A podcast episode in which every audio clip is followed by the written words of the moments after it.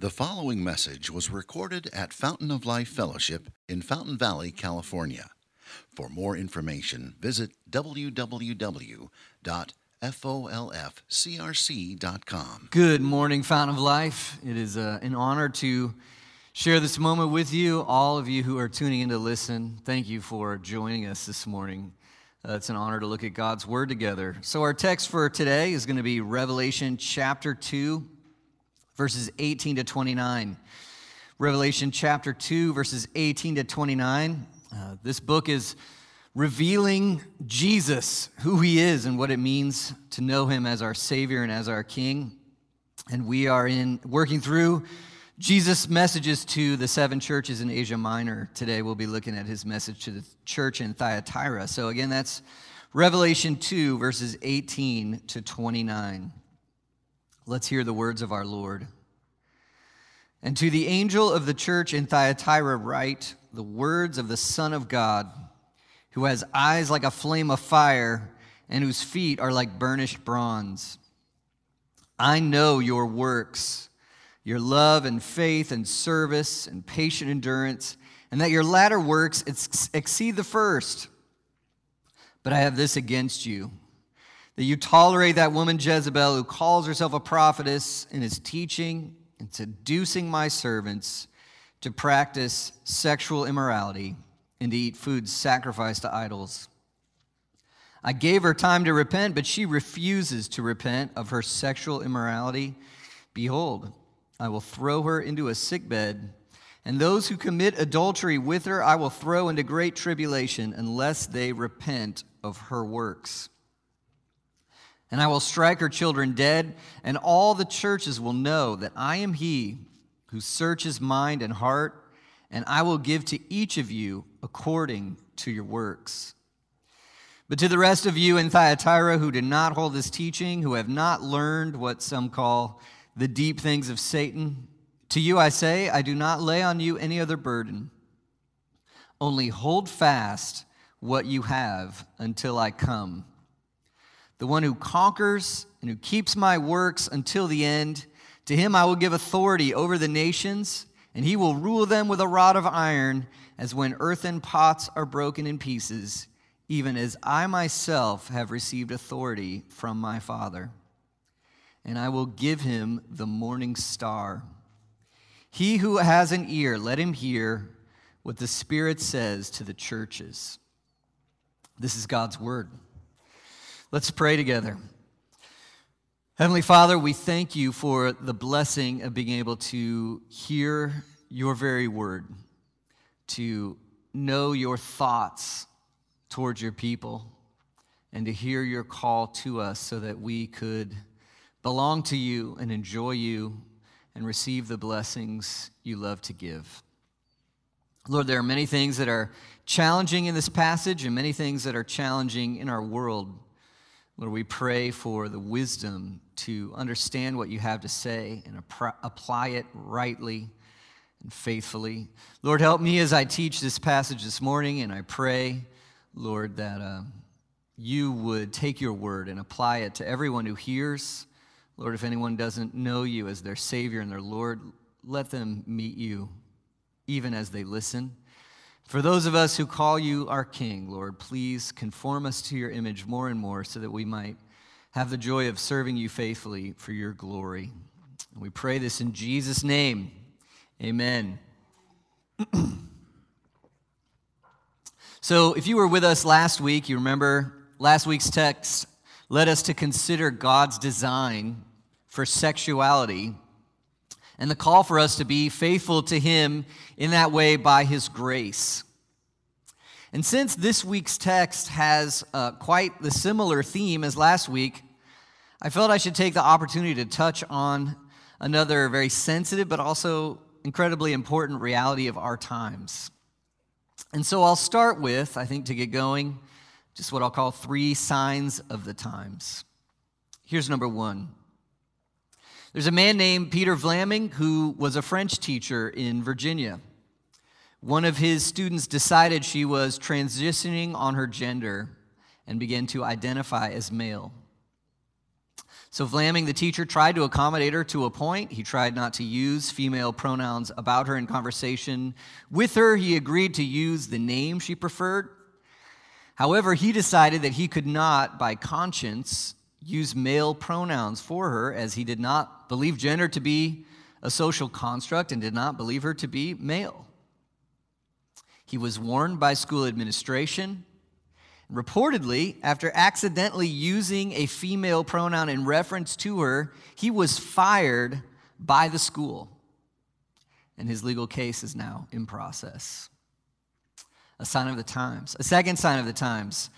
Uh, Martina Navratilova, you've heard of her, one of the greatest tennis players in the history of the sport. Not long ago, she tweeted this. She wrote, You can't just proclaim yourself a female and be able to compete against women. Uh, she says the backlash she received for that statement was surprising to her, but her conviction only grew, and later in an article in the Times, she wrote, The rules on trans athletes reward cheats and punish the innocent. Letting men compete as women simply if they change their name and take hormones is unfair no matter how those athletes may throw their weight around. And that same debate is raging in the courts of our country even now. One more sign of the times. In 2019, a bill called the Equality Act was presented before the U.S. House of Representatives. That bill would have amended the Civil Rights Act of 1964 in order to prohibit discrimination on the basis of gender identity and sexual orientation. The bill would basically rewrite the definition of sex and demand adherence to the new definition. So gender would no longer be about biology, but about orientation and preferred identity. This is what Andrew Walker of the Religious Liberty Commission wrote about the Equality Act. He says, The bill represents the most invasive threat to religious liberty ever proposed in America. Given that it touches areas of education, public accommodation, employment, federal funding, were it to pass, its sweeping effects on religious liberty, free speech, and freedom of conscience would be both historic and also chilling. Many thinkers find the implication of this act to be sweeping. Jay Barnes is the president of Bethel University, one of the largest Christian colleges in the country. He says, I honestly don't know what we would do if the Equality Act passed. It would be a very hard sell for our board to decide that sexual standards don't matter anymore. But it would also be really hard for our board to say, we're going out of business. Thankfully, the Equality Act did not pass in the spring of 19, but I was disappointed to see that presidential candidate Joe Biden has gone on record saying that passing the Equality Act would be one of the primary goals of his administration. So, three signs of the times a fired teacher, biological males competing with females, the Equality Act. Why would I drop all of this on you this morning? Well, first, it's a worldview issue, isn't it? It's a view on truth and how to live. And it's a worldview issue we are all going to have to face. We can't avoid dealing with this. So we need to consider, don't we, as Christians, what we believe, where we stand, what we will say. Second, the reason I raise it this morning is the tension I think we will face from an issue like this is quite similar to the tension faced by the church in Thyatira that we are considering this morning. Uh, the church in Thyatira was a healthy church in so many ways, as we'll see. But they lived in a culture that worshiped very different gods and therefore promoted a very different lifestyle than the one demanded by Jesus Christ. And in Thyatira, especially, there was an economic cost for not joining in on that lifestyle promoted by the culture. Another thing for us to learn from is what Jesus will say is Thyatira's biggest problem.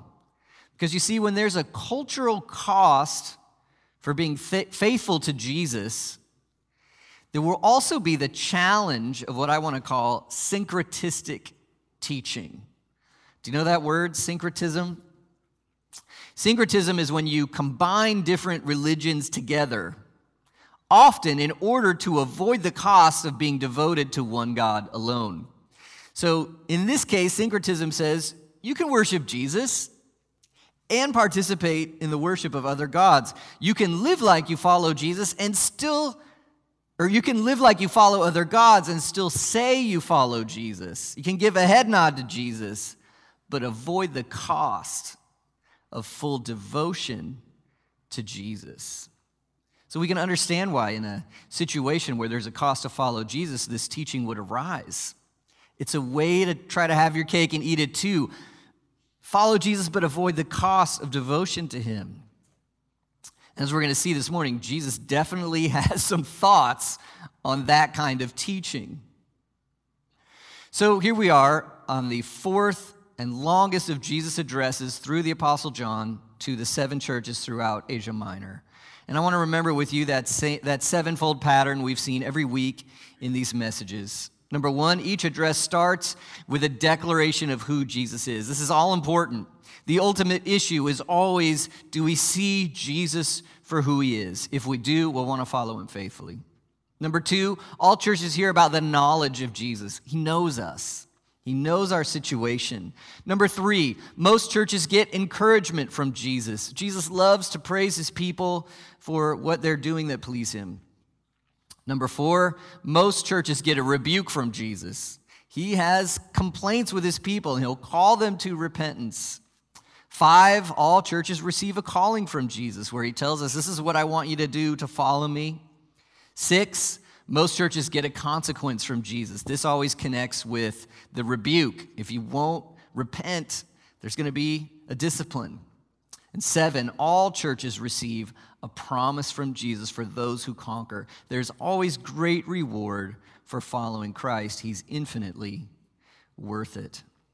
So we want to listen to what, to, to what Jesus said to Thyatira. Their situation is not identical to ours, and there's many ways in which our situation is different, but there are enough similarities we can learn quite a bit for Jesus' message to them. And so as we understand what he's saying to, do, to them, we want to ponder what he's saying to us as well. First, a little background to Thyatira. The city was known for its economy. Historians say there were more trade guilds in Thyatira than any of these other cities in Asia Minor. We also need to note that that economy, those trade guilds, were nearly always connected to idol worship. The economy was connected to idolatry. So let me show you what Greg Beale, commentator Greg Beale, says about the city. Beale says Thyatira was an economic center with a particularly large number of trade societies or guilds, each of which required members to participate in idolatrous practices to retain membership. Practically, it would be difficult to engage in commerce in the city without being part of such an organization. And so the pressure on Christians living in the city to engage in such practices would have been substantial. So we can feel the tension a little, can't we? To continue to own your business or to participate in the business guild, you would be pressured to join in the worship of a God other than Christ. And if you declined because of you reserved your worship for Jesus alone, there could very well be a stiff price to pay. So Jesus speaks to them. So here, verse 18, we see his declaration the declaration of who he is. To the angel of the church in Thyatira, write the words of the Son of God. Let's just pause there for a moment. We, as God's people, continually need to see the grandeur of who Jesus is and let's just ponder this phrase the Son of God. Here in this uh, section of Revelation, we remember that Revelation is full of Old Testament allusions and pictures. And this text echoes Psalm 2, that great psalm of the Old Testament, describing God's divine promised king who will rule over all forever and ever for God's glory and the good of his people. And so it's just a reminder of who Jesus is. Jesus is the Son of God and the ultimate king who will reign forever. Caesar's not the Son of God as he claimed. All these counterfeit gods are nothing in compared to the reality of who Christ is. We want to see and know and belong to him. Second, we remember, don't we? The great Lord of all is also our Savior. He's our Savior. Let's remember this vision, a section from this vision in Revelation 1, Revelation 1 17 to 18. Jesus says there, I love these words Fear not, fear not. I'm the first and the last and the living one. I died. Behold, I'm alive forevermore, and I have the keys of death. No matter our situation, we remember that God's people, we don't need to be afraid. Jesus is the first and the last. That means he's sovereign Lord. He's truly and fully God in himself, and he's in control of everything for his glory. We can trust him. We also remember that this great king is the one who's loved us and died for us. Let's just remember that again. Do you remember? Jesus left his throne of glory and took on human flesh. He became a man. He suffered in that he lived the perfect life you and I could not live. And he died on the cross as a substitute for our sins, and he rose from the dead in victory. And his promise is that for anyone who repents of their sin and puts their faith in him, he will give freely the gift of his perfect righteousness.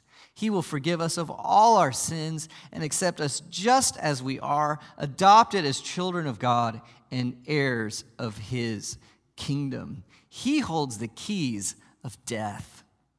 And when we meet that first death, we know even then we are safe. He holds the key and will bring us to himself. He rose, he reigns, and so as we see him, our Lord, who's also our Savior, we want to live faithfully for him, knowing he will return, he will renew the world, and will reign with him forever. This is our great hope as Christians. So we see who Jesus is as the Son of God, but we also see in this declaration of who he is, we see what he wants. He reminds this church of his eyes. He has eyes of fire. What does that mean? That means he sees all as the judge of the world who will judge everyone and everything according to his word. He sees the one who is consuming fire, he sees, he knows our hearts. He knows what we love and how we live, uh, what we want. And, and we, will be, we will answer to him according to his word. We need to take his justice and his knowledge into account. We also see something about his feet. Did you notice? His feet are like burnished bronze. This would echo to the city of Thyatira. Bronze was a major business there, and they would know what it takes to refine metal and to make it glow with purity, all impurities removed. And this, this is to show us Jesus' holiness and his character, his perfection. And we also see what he wants in his church. We are to be devoted to Him and share the holiness that He has, to love what He loves, to want what He wants, and to be rid of impurities, our sin that deny and defy Him. So that's what this declaration is about. Our Lord is our Savior, and our Savior King wants us to be a pure church for His glory. Verse 19, we hear again, like every church hears, Jesus says, I know. I know. He always knows. Uh, I like to pause here because it reminds us He knows our situation. Uh, he's not far away. He's not taken by surprise. He's near. He understands. He knows what we need to hear. He knows how to meet our needs. He also knows our hearts, which is always just this call to remember Him, to present ourselves to Him, to listen to Him, to say, Jesus, what would you say to me? How are you drawing me near? How are you moving in my life? So we see who Jesus is, the Son of God, and we remember that he knows. Number three, we get to encouragement. encouragement. We see this in verse 19, and it's quite the encouragement. Five encouragement, five things Jesus loves about this church. He knows their works, their lives reflect their beliefs, they have action to how they live for Christ. He knows their love. This is probably brotherly love and care for one another. They love one another. He knows their faith. They have conviction about what they believe. Uh, they're sharing the gospel with their neighbors. He knows their service. They're willing to give of themselves to meet the needs of others. He knows their patient endurance. They keep going. They're not quitting. They're not flaking out. They're keeping at it. And even their latter works exceed the first. They're not fading out. They're moving forward. They're still growing. This church loves God. They love one another. They're serving one another, sharing the gospel, and Jesus, is, Jesus encourages them for it. So we want to be like this, don't we? This is the kind of church we want to be. And I'm thankful for you and the so many ways that you are like this, that you endure, that you love, that you serve. Thank you for that. Jesus sees it, and he would encourage you for it this morning. But I think it's worth noting here, in context of what I raised already this morning, we want to genuinely love people experiencing gender dysphoria.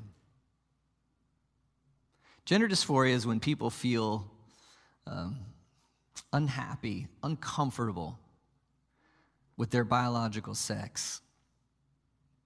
And we know that people in this situation offer, often are suffering from so much pain and a horrible sense of ostracism. And if you're listening today and you struggle with that, I, I want to say we want to listen to you, we want to welcome you, we want to show you every empathy. And our ultimate hope for you is not some sort of cultural stereotype of masculinity or femininity. Our hope for you is the same hope we have for each one of us, no matter what we're experiencing. It's Jesus, our Savior King, who made us, who accepts us as we are by grace through faith, and who builds us up in the knowledge of Him and what He has. We want to be a loving church in times like these. Just because we're concerned, perhaps, of an agenda that is out there does not mean we can't be deeply loving, sympathetic, and self giving for individuals who are struggling uh, with any kind of need or hurt. So, Jesus encourages this church for their lives of faithfulness and love. We want to be that way. But now, as we walk through the passage, we get into this long rebuke that goes straight into a consequence. Jesus is going to speak very seriously to this church. Verse 20. He says, I have this against you that you tolerate. Let's just pause there for a moment. According to Jesus, the main problem with this church is a certain kind of what? Tolerance. It's a value in our culture, right? Um, seemingly to tolerate nearly anything. The only thing we can't tolerate is when someone says something is wrong. But I want to be careful here. Careful here. Let's back up. Isn't it true that in a way Christians should be the most tolerant people on the planet? I guess I'll start by asking you how tolerant Jesus has been with you. How much does he continue to welcome you, love you, serve you, bless you, help you, even when you fall, even when you turn away, even when you're immature, even when you don't always get it right? And doesn't Jesus call for us uh, or call from us a certain kind of tolerance? The New Testament says, bear with one another. What does that mean? That means that in the local church, there's going to be people who annoy us, who disagree with us, who hurt us. And the calling there is to forgive, it's to love, it's a glory, the Bible says, to not be offended. We are to be deeply tolerant and, and even with the world around us that disagrees with us. What's the call for how we treat our neighbor? Love your neighbor. What's the call for how we treat our enemies. Love your enemy. Christians in the gospel have all sorts of resources for ways to love and serve people who disagree with us. And we never want to forget that. But having said that, everyone's tolerance stops somewhere on something. Wouldn't you agree? There are some things for each of us that go too far and cannot be accepted.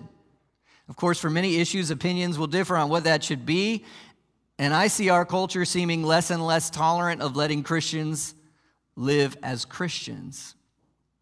But Jesus here wants to talk about things Christians themselves should never tolerate. One, Christians must not tolerate compromise with the cultural idolatry in our own hearts and minds. There should be no compromise for that. Listen to what Paul says in Romans 12, verse 2. These are such important words. Romans 12, verse 2. Do not be what? Conformed to this world. So here the, the world means values that are against God, desires that are against God and His Word, lifestyle that's against God and His Word. And the command here is do not be conformed to that. Don't be shaped by that. Don't compromise with that. Instead, be transformed by the renewal of your mind, that by testing you may discern what is the will of God, what is good and acceptable and perfect. We want minds and hearts that please the Lord because we're devoted to Him and His Word. We want to please Him in how we think, what we love, how we live. We would not want to tolerate being conformed, being conformed to the world in our lives, right? Second things Christians should not tolerate. This is what Jesus is speaking to explicitly here. Christians should never tolerate syncretistic teaching in their church that claims to be Christian but denies following Jesus according to his word. So we remember when there's a cultural cost that comes from following Jesus, there will always be this challenge of syncretistic teaching. There will be those who claim to be Christian, who claim to speak for Christ, who promote compromise with the culture in order to avoid paying the cost of faithfulness to Jesus. And this tolerance was exactly Jesus' problem with the church of Thyatira. They were tolerating adulterous teaching. We see from context, they had probably confronted it. They had gone to this teacher and said, That's not right. It's not the way to do this. It's not what we believe. But the teacher somehow and the followers of that teaching remained, and the church allowed them to do so. They were tolerating syncretistic teaching that claimed to be Christian, but actually denied Christ in what it meant to follow him. So, why was this teaching so awful? Why is Jesus so serious about it? Well, you see it in the name. Did you see what Jesus called the teacher? He mentioned the name Jezebel. Now, I'm quite sure that the actual name of this teacher in Thyatira was not Jezebel we remember that the book of Revelation is chock full of allusions and pictures from the Old Testament. So if you want to read about Jezebel, read the book of First Kings. And here's what you'll learn. She was an outsider, not one of God's people, but she kind of infiltrated by marrying Ahab, the king of Israel. And as she infiltrated, she influenced Ahab and all of Israel to follow the worship of the Baal. Baal worship, idolatry. And Baal worship included all sorts of deviant sexual practice. So by naming the teacher in this way, Jesus is showing you the kind of teaching this is. Look at Revelation 2:20. Somehow this teacher is teaching and seducing my servants to practice sexual immorality and eat food sacrificed to idols. A Couple things to see. Number one, the teacher claims to be a prophetess, which means she claims somehow to speak for Jesus. But the teacher is also influencing Christians toward joining in on the cultural idolatry, the practice of worshiping those idols, and the sexual immorality that would often follow. So, according to Jesus, this teacher is teaching spiritual adultery. we remember that our worship forms our practice of sexuality. This is because Jesus is the great husband, and we as the church are his bride. And so we owe our worship and our devotion to him and him alone, and he is jealous for that. And so we see time and time again the way we would feel about experiencing the horrors of adultery is the way he feels about his people joining in the worship of other gods. So Jesus finds it quite serious. And that's the kind of teaching this church is tolerating. It's in their midst, and they're saying, hey, no big deal, or they're not, they're not acting on it. And it's ruining the identity of who they are. So, okay, no one here is probably tempted to worship Baal, as far as I know. Um, and thank God, I don't know of any situation in our church where we have this identical problem. I don't know of anyone uh, claiming to be Christian and denying Christ and what they teach. But we can learn from this moment, can't we? We have to ask what are the idols of our day? And how are we tempted to compromise in the worship of those idols? And as you ask that question, you realize this could be in a nearly endless discussion. Is the church tempted to idolize money? Are we tempted to idolize politics? Are we tempted to idolize sexuality? Sure. And there's a cultural idol specifically to address this morning, and I guess I would call it the idol of self determination. A fundamental idol of today is self determination. It's where I define what is true for me to the point that I decide to be or do whatever I desire in whatever way I desire it. And one way this idolatry shows itself, I think, is that biblically and I think scientifically, there are two genders. Genesis 1 tells us God made us male and female in his image. But ask Google today how many genders there are. And the options are seemingly endless. I've seen lists of 50, 60. And that ideology, more and more, I think, is being forced on the society at large. And so, one question we need to ask ourselves is how can we make sure that we Christians who follow, in G- follow Jesus as Lord don't join in the worship of this idol of self and self determination? Isn't it true that fundamental to being a Christian is to admit we don't define our own reality?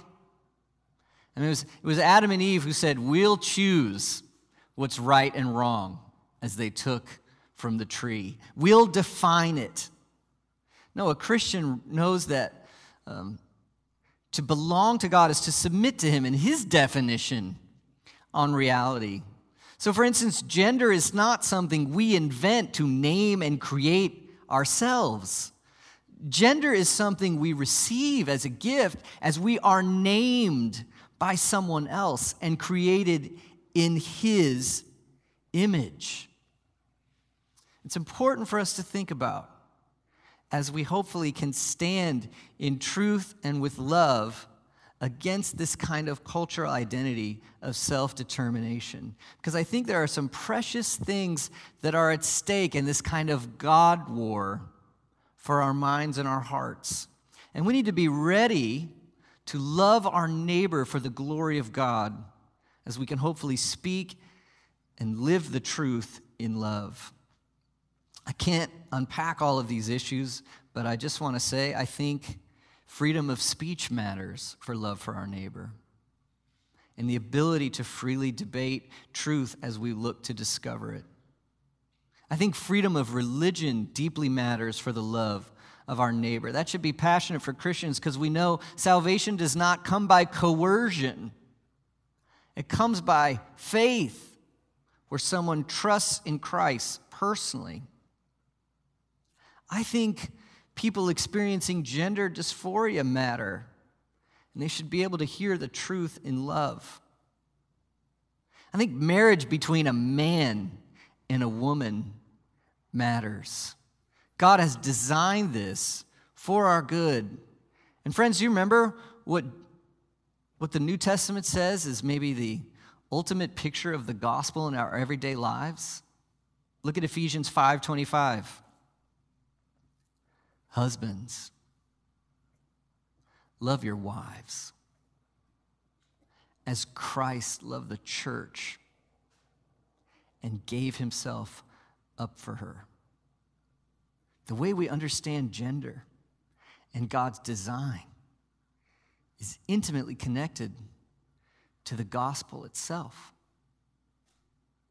Parents and parental rights matter. Do you remember what Jesus said in Matthew 15 4? God commanded, honor your father and your mother.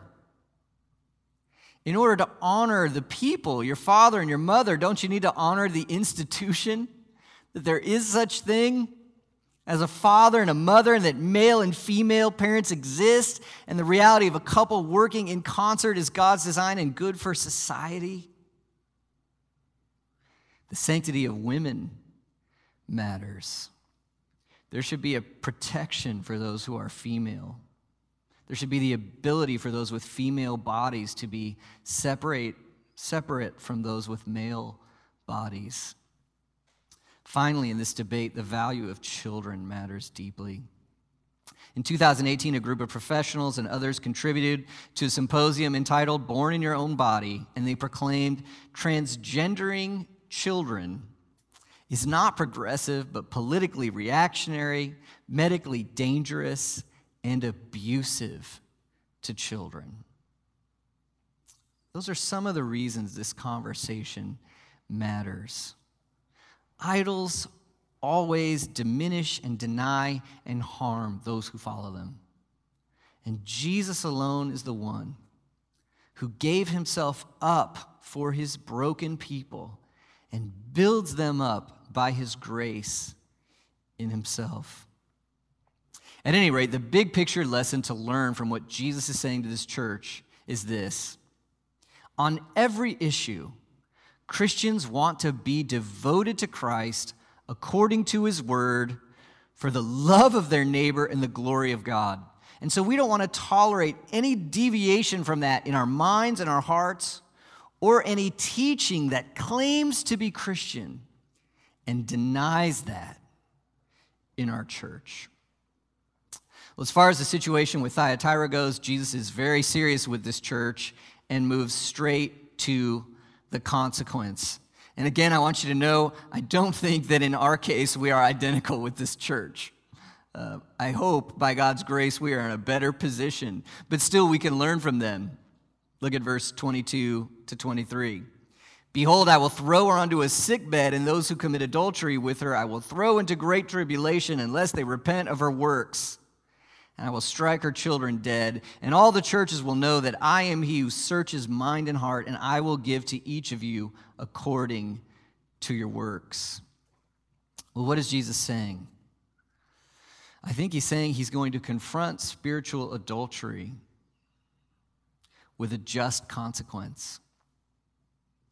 The bed is one is where one commits adultery, and so this spiritual adultery will lead to a just consequence. A sick bed, the idolatry will bring judgment, and the consequence will be serious for both those who teach this adulterous syncretistic teaching and those who follow the teaching and what they believe and how they live. And I'm not sure exactly how the details of Jesus' judgment worked with this church. He says things like, a great tribulation is coming. That's hard times in their in the context of their lives. And he actually says in 23, I will strike her children dead. It's one of those shocking phrases we see every once in a while in the New Testament. Do you remember 1 Corinthians?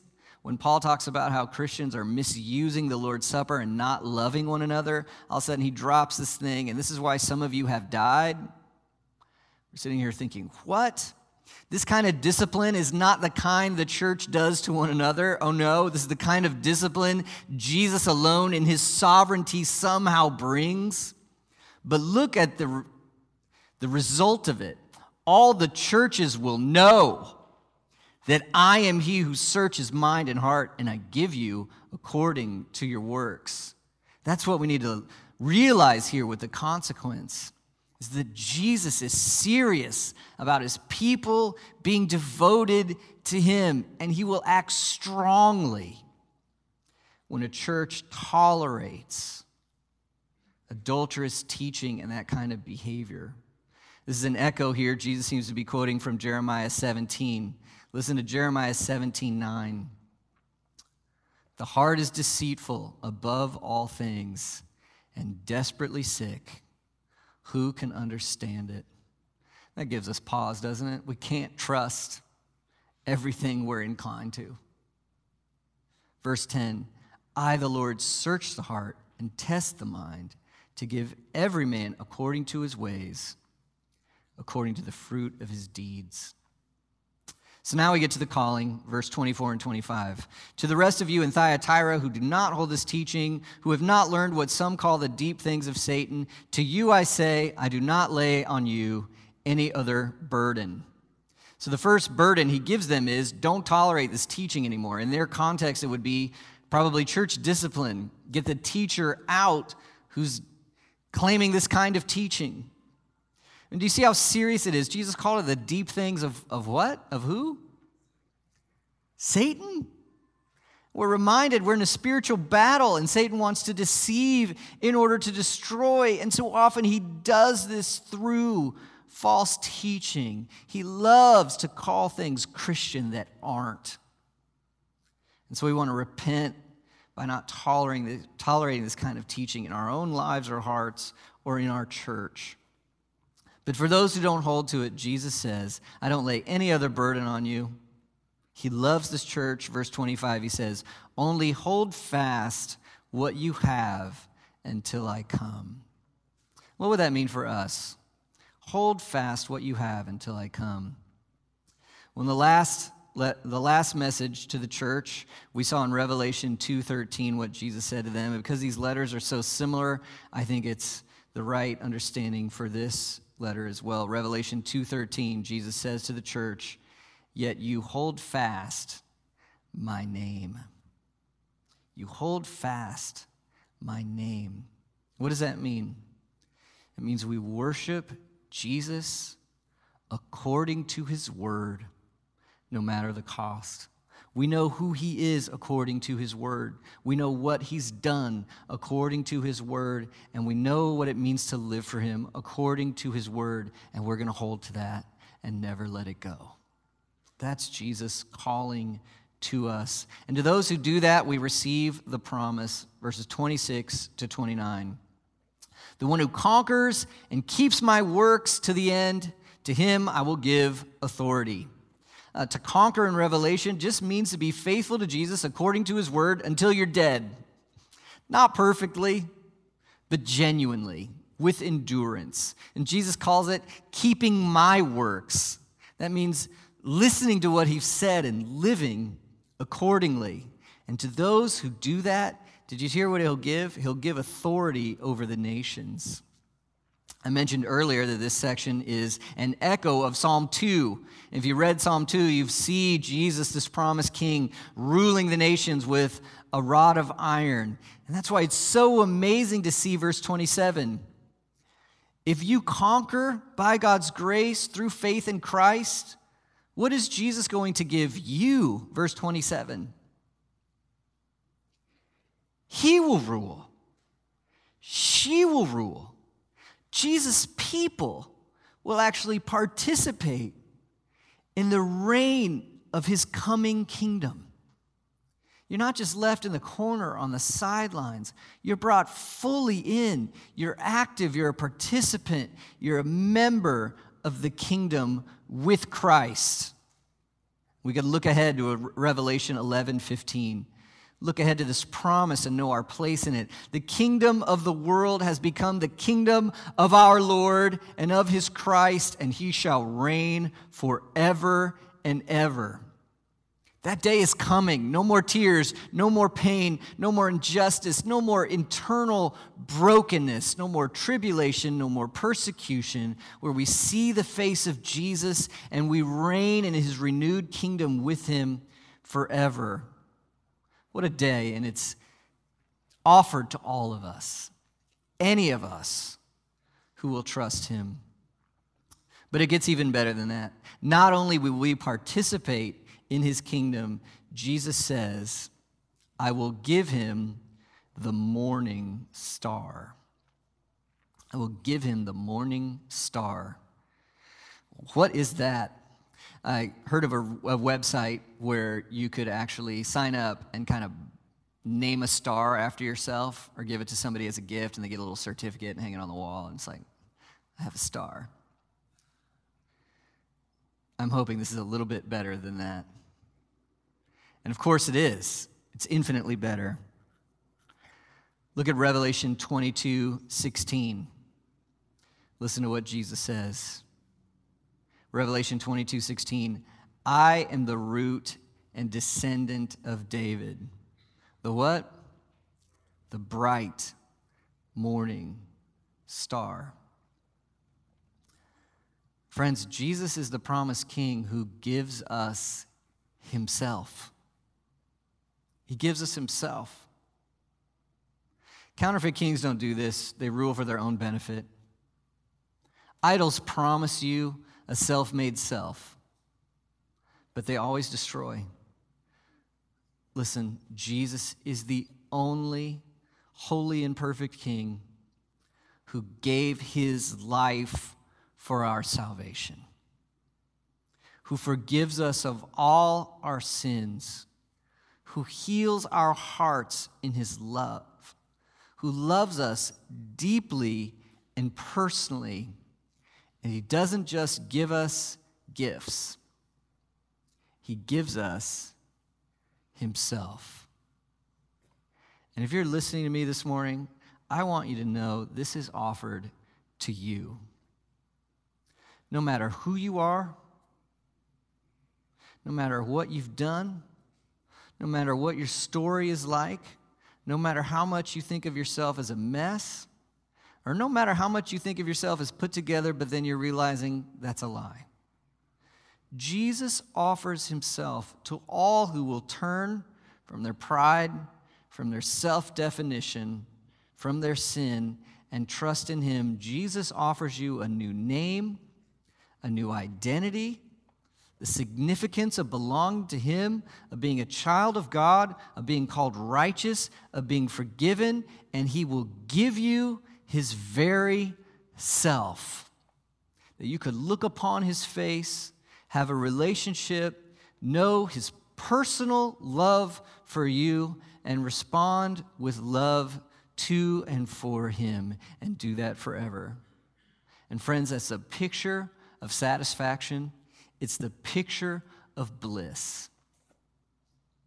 And the more you see who Jesus is, what he's done for you, the gift of his kingdom, the gift of himself, you'll be motivated to be devoted to him, to be faithful to his truth, no matter the cost, for the love of your neighbor and for the glory of God, because you know he's worth it.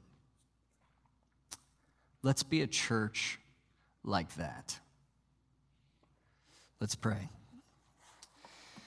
Lord Jesus, we confess. Uh, the murk and difficulty and pain of this life. We confess how hard it is to get things right. We confess how hard it is to argue for the truth and still love our neighbor, to love our neighbor and still speak for the truth. We confess how much we need you. We need you.